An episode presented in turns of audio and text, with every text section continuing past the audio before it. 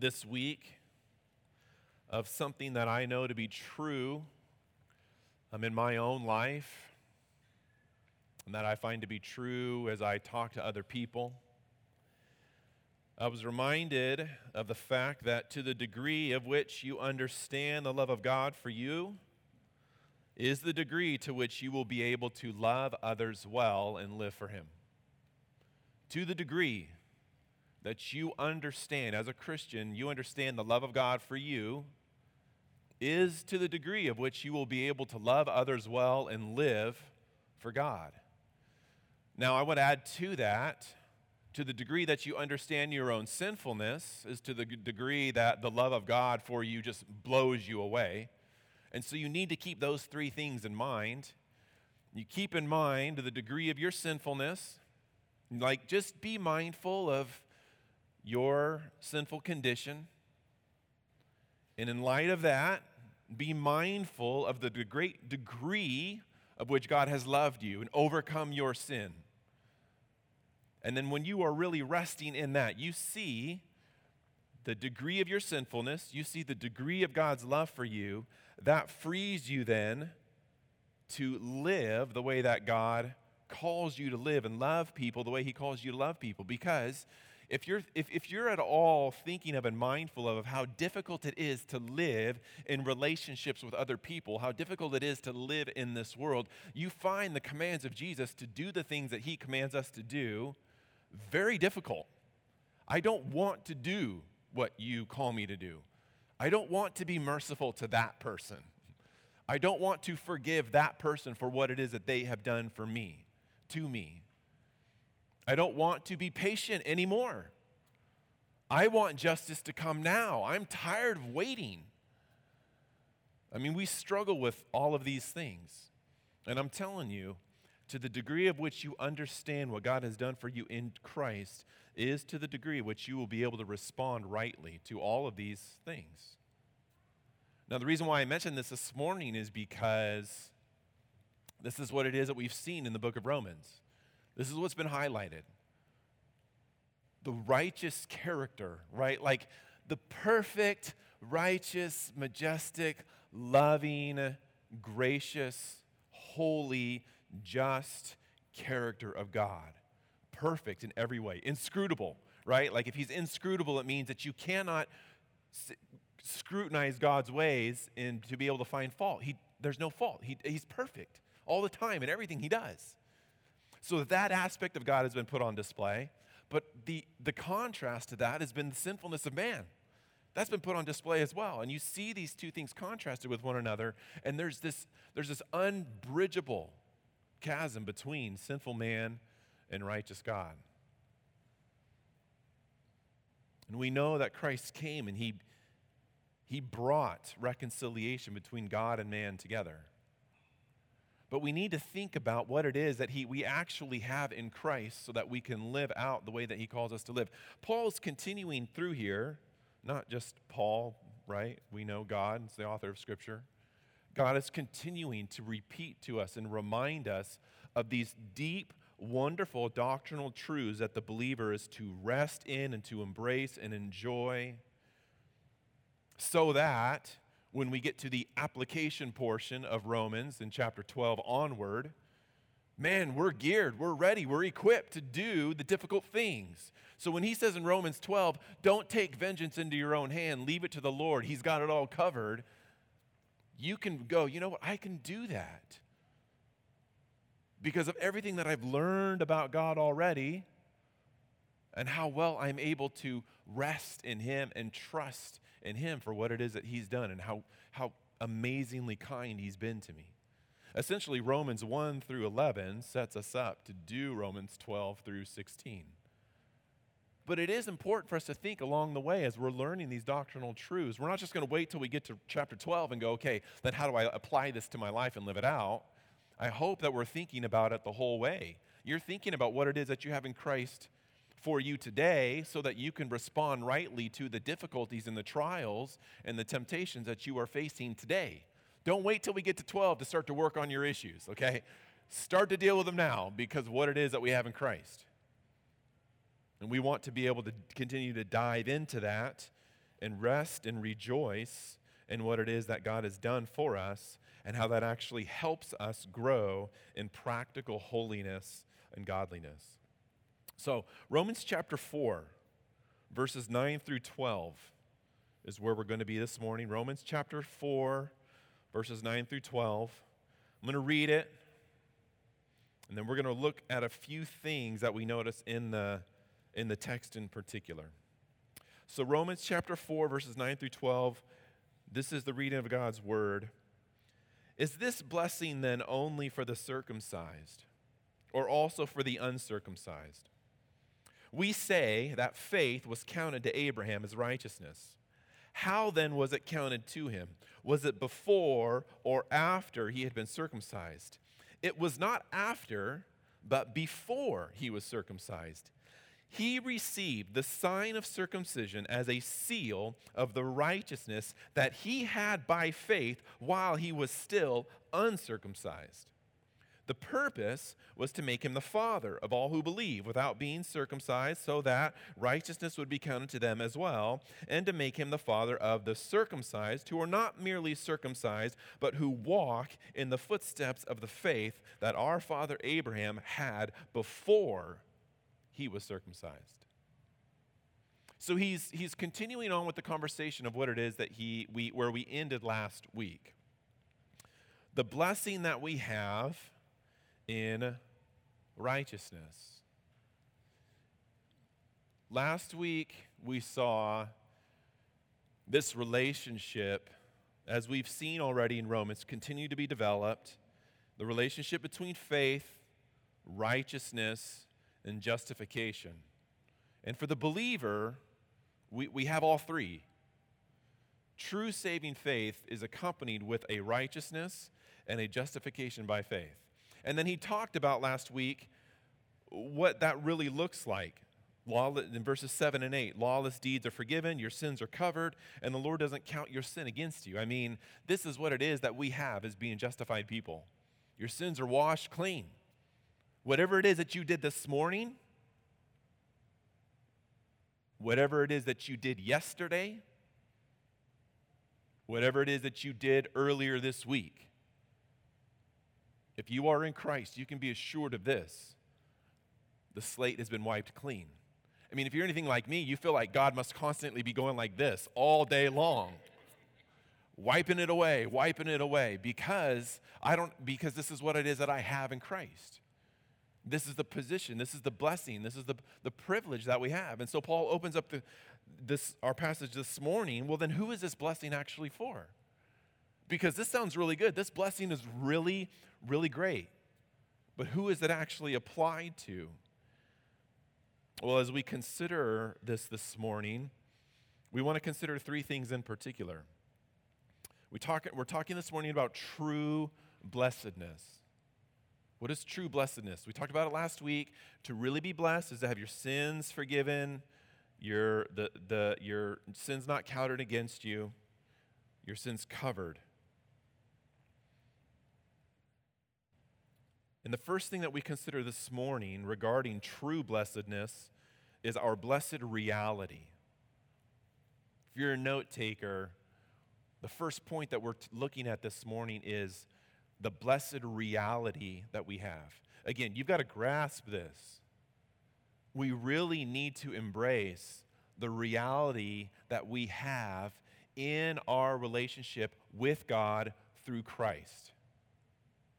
Understand the blessed reality. Picking up where he left off last week, who is this blessing for? What is this blessing? He says in verse 9, Is this blessing then only for the circumcised or also for the uncircumcised? Is this blessing of the forgiveness of sin, is it only for the Jew, the circumcised people?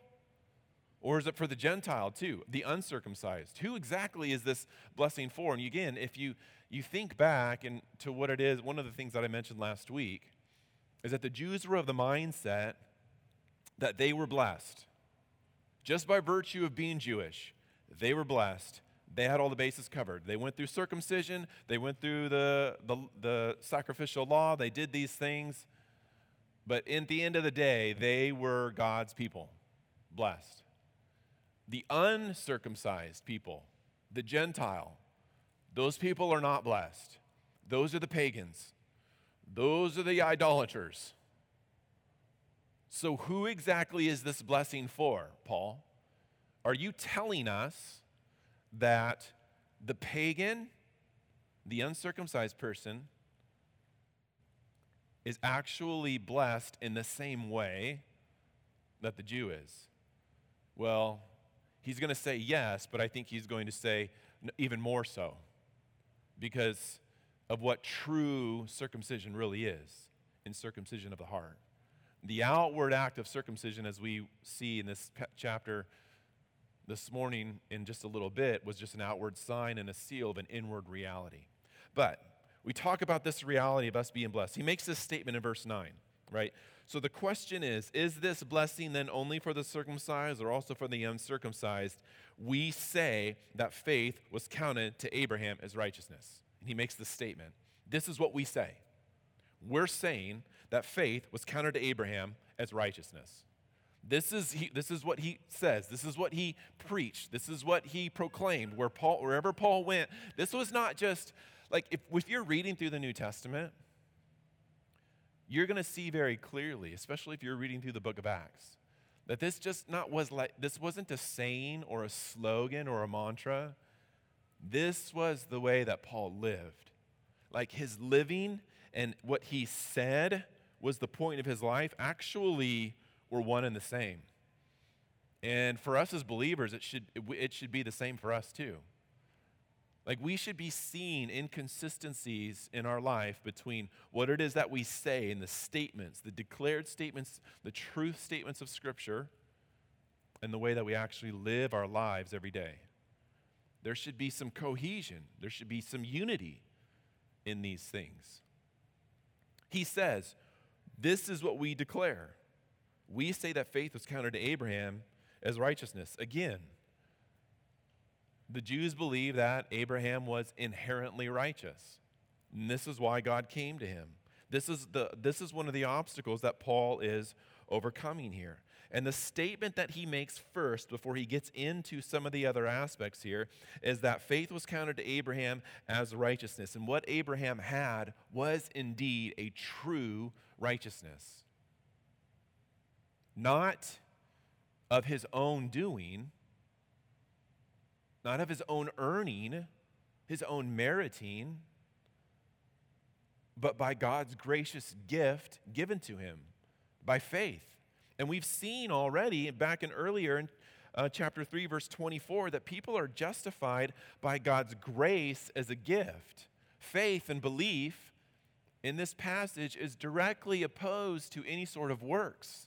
So, belief and faith are not a work, they are a gift that God gives to the person.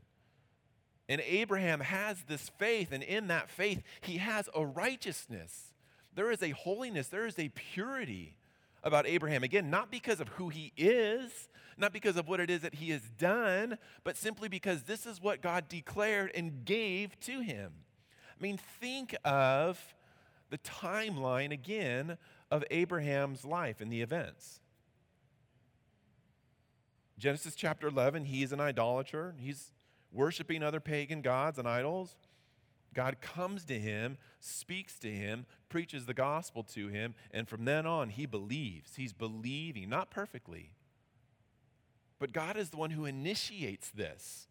God is the one who confers and gives the blessing, the promise. And Abraham's just walking by faith.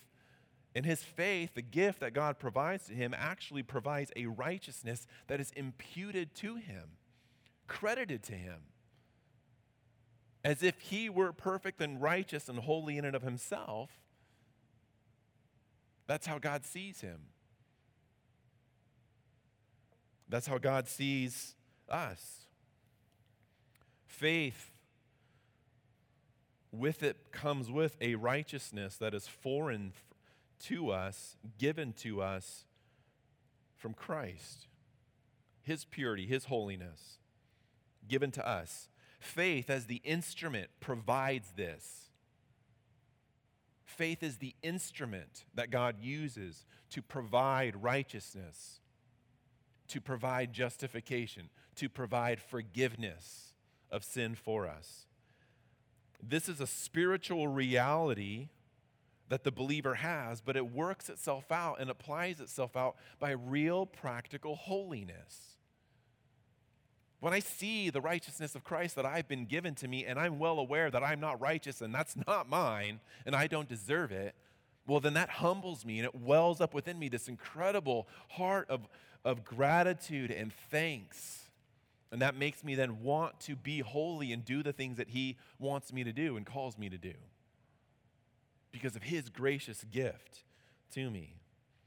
And again, we're reminded that it is a blessing. It is called a blessing, and therefore it is a gift that God gives to us. The blessing that Abraham has is a gift that is given to him. D.A. Carson says faith is passive.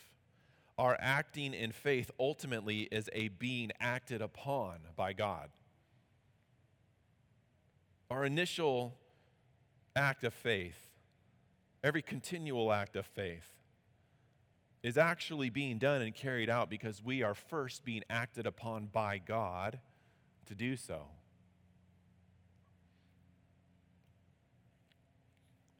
I can imagine Paul in this part.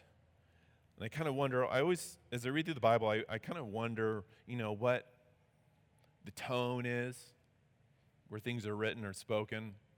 I wonder if, like in a section like this, if you know, Paul does one of these things where he lowers his glasses and he looks at his fellow Jews and goes, Did we really think it was about us? Did we really think it was about us at the end of the day? Who is this blessing, this forgiveness of sin and righteousness really for? Who does God come to and treat this way? The one who has faith and in order to prove to them that Abraham's righteousness was gifted by faith, he begins to get them to think through, again, this timeline of events. And so the first point that we see is that we have this blessed reality that we have by our position in Christ. Secondly, we see that we have a blessed reminder verses 10 and 11. We have a blessed reminder as well. Abraham was counted, faith was counted to Abraham as righteousness. Well, then, how then was it counted to him? Was it before or after he had been circumcised? And the answer to this question is huge to the audience that, the audience that he's speaking with. And the answer would have blown them away. It was not after, but before he was circumcised. He did not have righteousness because he was circumcised. He was circumcised because he was already righteous in the eyes of God. He didn't do anything to earn it, it was a gift given to him by God. And the sign of circumcision was given to him as a reminder of God's righteous, gracious, electing love that had been already displayed and proven in his life. Again, we think about the timeline of Abraham's events. Genesis chapter 12, God sovereignly calls him, preaches the gospel to him. Genesis 15, his belief is credited to him as righteousness, and God creates a covenant with him. And then in Genesis 17 is where we see this circumcision ceremony take place. He's already heard the gospel preached to him by God. He's already been declared righteous because of his faith. And now he has this circumcision ceremony as a reminder to him, not of his goodness, not of his faithfulness, but of God's goodness and God's faithfulness to him. I mean, keep in mind what it is that happens in Genesis 17. A few things for us to remember. He still hasn't had a child. And God's promise to him was, You will have an offspring. He's 99 years old. I had a baby at 42, 41. Some people in this church, a baby older than that. They were older when they had their uh, a child recently. 99. Abraham's 99. It's wild. Why, his wife, Sarah, she's barren. How many years they've been together trying to have a baby? Can't. She's barren. God will not open the womb. Not only that, but his own wife says, I have this maidservant. Why don't you lay with her and have a child? Directly not trusting God and disobedience to him. And so he has Ishmael with Hagar. Physically unable to have a child, spiritually had been disobedient to the Lord. And yet, that's exactly the context which God comes to him again. Genesis chapter 17. If you want to turn there.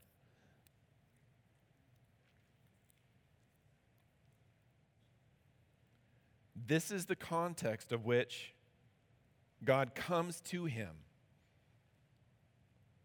Genesis chapter 17, beginning in verse 1. When Abram, Abram was 99 years old, the Lord appeared to Abram and said to him, I am God Almighty, El Shaddai. Walk before me and be blameless, that I may make my covenant between me and you and may multiply you greatly. Then Abram fell on his face, and God said to him, Behold, my covenant is with you, and you shall be the father of a multitude of nations. No longer shall your name be called Abram, but your name shall be called Abraham, for I have made you the father of a multitude of nations. I will make you exceedingly fruitful, and I will make you into nations, and kings shall come from you. And I will establish my covenant between me and you and your offspring after you throughout their generations for an everlasting covenant to be God to you and to your offspring after you. And he goes on from there. The point being this Abram is 99. Sarah is barren. They've been disobedient to the Lord. And this is when God comes to him and reiterates his promises to them I will surely do this. I'm faithful. Brothers and sisters, never, never allow your circumstances in life to dictate to you what it is that God is able to do. He's faithful. He will bring about what it is that He promised. It may not be the way that we want, it may not be the way that we were hoping or the way that we thought, but all of their promises have their yes and their amen in Christ Jesus for us. Know what His promises are.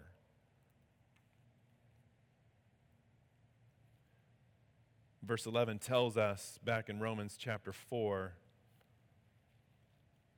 what it was that was happening. He received the sign of circumcision as a seal of the righteous, righteousness that he had by faith while he was still uncircumcised. The circumcision, I mean, he's already addressed this. We already, he already addressed what true circumcision was earlier in chapter 2, verses 25 through 29, that true circumcision is circumcision of the heart. when someone has their heart circumcised by the Spirit of God, that's when a person is born again. It's when a person becomes a Christian. That's when you get saved. It's when you receive Christ. You know all the different ways we talk about someone becoming a believer. That's when your heart is circumcised the guilt, the penalty for sin has been cut off and removed.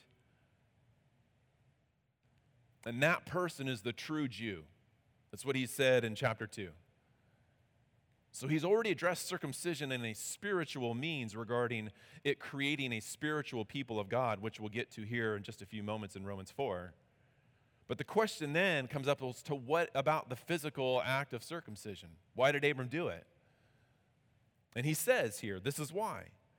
He received the sign of circumcision as a seal of the righteousness that he had by faith before he was circumcised. He was already walking in faith relationship with God, and he receives. This is huge. He received this. It's not like Abram went to God and said, God, what, what, what is it that I can do in order to show you and prove to you that I love you and that you are my God? I know. I'll circumcise myself. That'll really prove to you how serious I am about my relationship with you. This was God's doing, it was His enactment. He came to him. And, and, and Abraham received circumcision as a gift. He receives it as a gift, as a sign and a seal. A sign being the mark of confirmation and authenticity. He receives circumcision as a mark of confirmation, not to receive righteousness, but because he was already righteous. And he received it as a seal. A seal is a proof attesting to legitimacy. It's like you've probably heard the example before when um, a wax seal has an impression put upon it. And that impression signifies the legitimacy of that, whatever that thing is sealing, whether it's a, a, letter or something like that. It was, auth- it was authenticating uh, legitimacy and ownership. He receives circumcision as the mark of confirmation, proof attesting to the legitimacy of the righteousness that he had by faith before he was circumcised. Circumcision was a confirmed proof that he was righteous by faith, and it served as a wonderful reminder to him as to how good God had been to him what it is that he had done and what God had promised to him and what God was still doing. Keep in mind, when he was circumcised, he hadn't received all of the things that God had promised yet. He hadn't even had his child. But he received the sign of circumcision as a wonderful reminder that God is faithful in who God is, what it is that God is doing. I think, you know, what's so amazing about this for us is that, you know, we live in a society where what's normal for us is that we show proof of something that we have earned. Your driver's license, it's proof that you have earned it. Your diploma, if you have one, it's proof that you worked hard and earned it. If you played any sports, or if you're still doing sports and you're still into collecting trophies, it's proof, right, that you've earned it. What's so amazing about this, Abraham's righteousness, is that what he has is proof of something he didn't earn.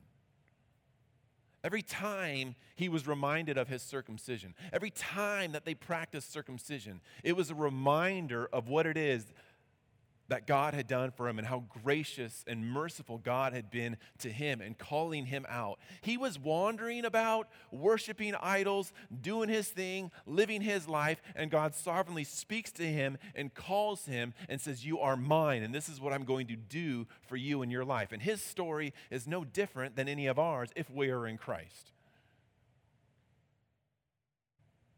You were doing your thing, you were living your life. And God came to you and spoke to you and pulled you out and declared promises to you that He absolutely intends on fulfilling. And we have this wonderful reminder. Now, we don't have marks on our body to remind us of this thing like Abraham does. We don't look on, to the marks on our body, we look to the marks on the body of another. Every day, we should be reminded of what it is, the, the very same things that Jesus said to doubting Thomas. Put your finger here and feel my hands, and put your hand here at my side. Do not disbelieve, but believe. Every single day, we should be, as it were, putting our hands out and feeling his wrists, putting your hand out and feel his pierced side, and be reminded of the marks that he bore for you to assure to you that you are God's adopted child and he intends on being with you for all eternity.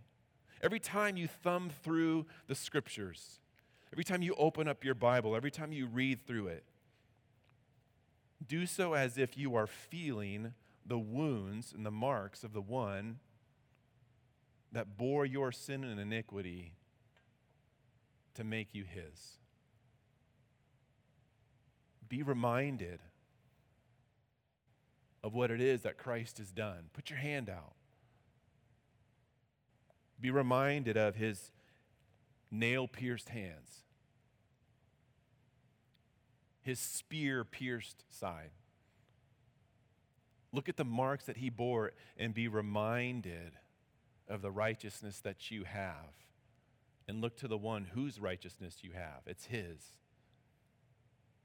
Brothers and sisters, we have given to us the righteousness of Christ. And that's what is required, nothing less. You need the righteousness of Christ. Your righteousness will not cut it, it will not provide the covering and the shelter that you need on Judgment Day. And the righteous, and kids in here, the righteousness of your parents will not cover you on Judgment Day. You need the righteousness of Christ. That is the only thing that will make it so that things go well for you on Judgment Day. And this is what it is that we have, and this is what it is that we remember. We have this wonderful reminder of what it is that Christ has done. And this is the reason why the believer, why, why the New Testament believer celebrates two things. One every week in the Lord's Supper. This is a sign. This is a reminder to us of where our righteousness comes from. Number two is baptism. That's a sign and a reminder of the seal that we have via the Holy Spirit and being adopted and, and belonging to Him. How often do you think about the day that you were baptized? I think it's a wonderful thing to, to remember and to think about. The public proclamation that I have died with Christ and I now live to Him. Not by anything that I've done, but by His gracious gift of salvation given to me. That's the reason why we, part, we do communion every week. We need the reminder. We forget we have to have the reminder given to us every week the sign and the seal that we have in Christ and the righteousness that he provides to us. Thirdly, we have our blessed representative. We have the reality, our blessed reality. Second, we have our blessed reminder. And thirdly, we have our blessed representative in Abraham. Blessedness as seen in Abraham and how he was blessed. All of those who walk in faith and have the faith that Abraham had are blessed in the same way. And the point that he is making here at the end of the second half of chapter, or excuse me, verse 11 and verse 12, is to remind us of the simple fact that there is one people of God and that they are a people of faith. The purpose was to make him the father. Two times he calls Abraham the father. In verse 11 and verse 12, the purpose, the, the purpose of the sign and the seal of circumcision that reminded Abraham of his righteousness, the purpose was to make him the father of all who believe without being circumcised, Gentiles so that righteousness would be counted to them as well, and to make him the father of the circumcised, the Jew, who are not merely circumcised, but who walk also, who also walk in the footsteps of the faith that our father Abraham had before he was circumcised.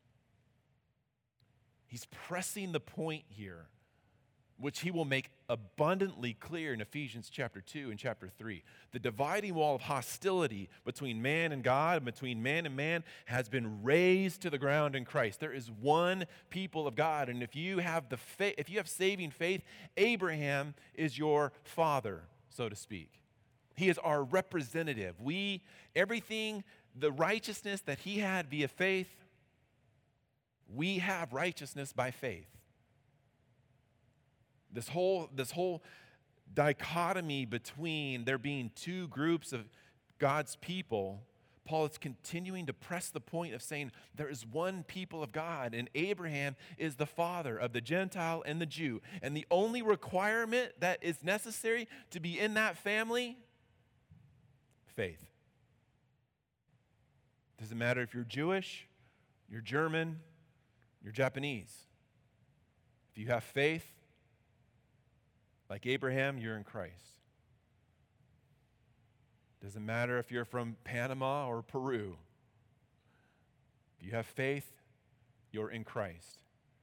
We have one, there is one people of God marked by God's electing faith in grace given to us. This is how God sees things. He sees things as spiritual truths and realities. There's no Jew, no Gentile, no slave, no free. There's one Lord, one faith, one baptism. He sees things in spiritual terms. Turn with me, if you will, to John chapter 8. I want us to see that this is the way that God sees things. This is the way that Jesus spoke. What God is concerned with is the reality of faith, the righteousness that his children have by faith, as Abraham had a righteousness by faith. John chapter 8, beginning in verse 39, Jesus has this dialogue with the Jews. Remember, this is before Paul's time. Paul's continuing to build upon what Jesus already did and said. Speaking with the Jews, they answered him, Abraham is our father right? This is the issue. He's our father. This is what Paul is overcoming. Jesus said to them, If you were Abraham's children, if Abraham was your father, you would not you would be doing the works Abraham did. But now you seek to kill me, a man who has told you the truth that I heard from God. This is not what Abraham did. You were doing the works of your you were doing the works your father did. They said to him, We were not born of sexual immorality. We have one father, even God. No, Abraham's not only Abraham, God. He's our father. Little do they know who they're speaking to. Jesus said to them, If God were your father, you would love me. I came from God, and I am. Every time you see Jesus use the term I am, circle that and think about back to Exodus. I am here. I came not of my own accord, but he sent me. Why do you not understand what I say? Why can't they understand what Jesus is saying? The spiritual language he's using. Why can't they understand it? It is because you cannot bear to hear my word. You are of your father, the devil and your will is to do your father's desires. He was a murderer from the beginning and has nothing to do with the truth because there is no truth in him.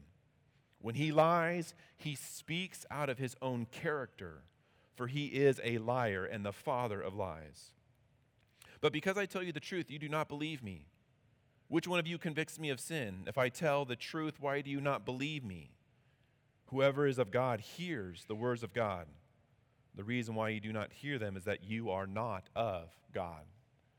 Jesus sees things in spiritual truths and realities.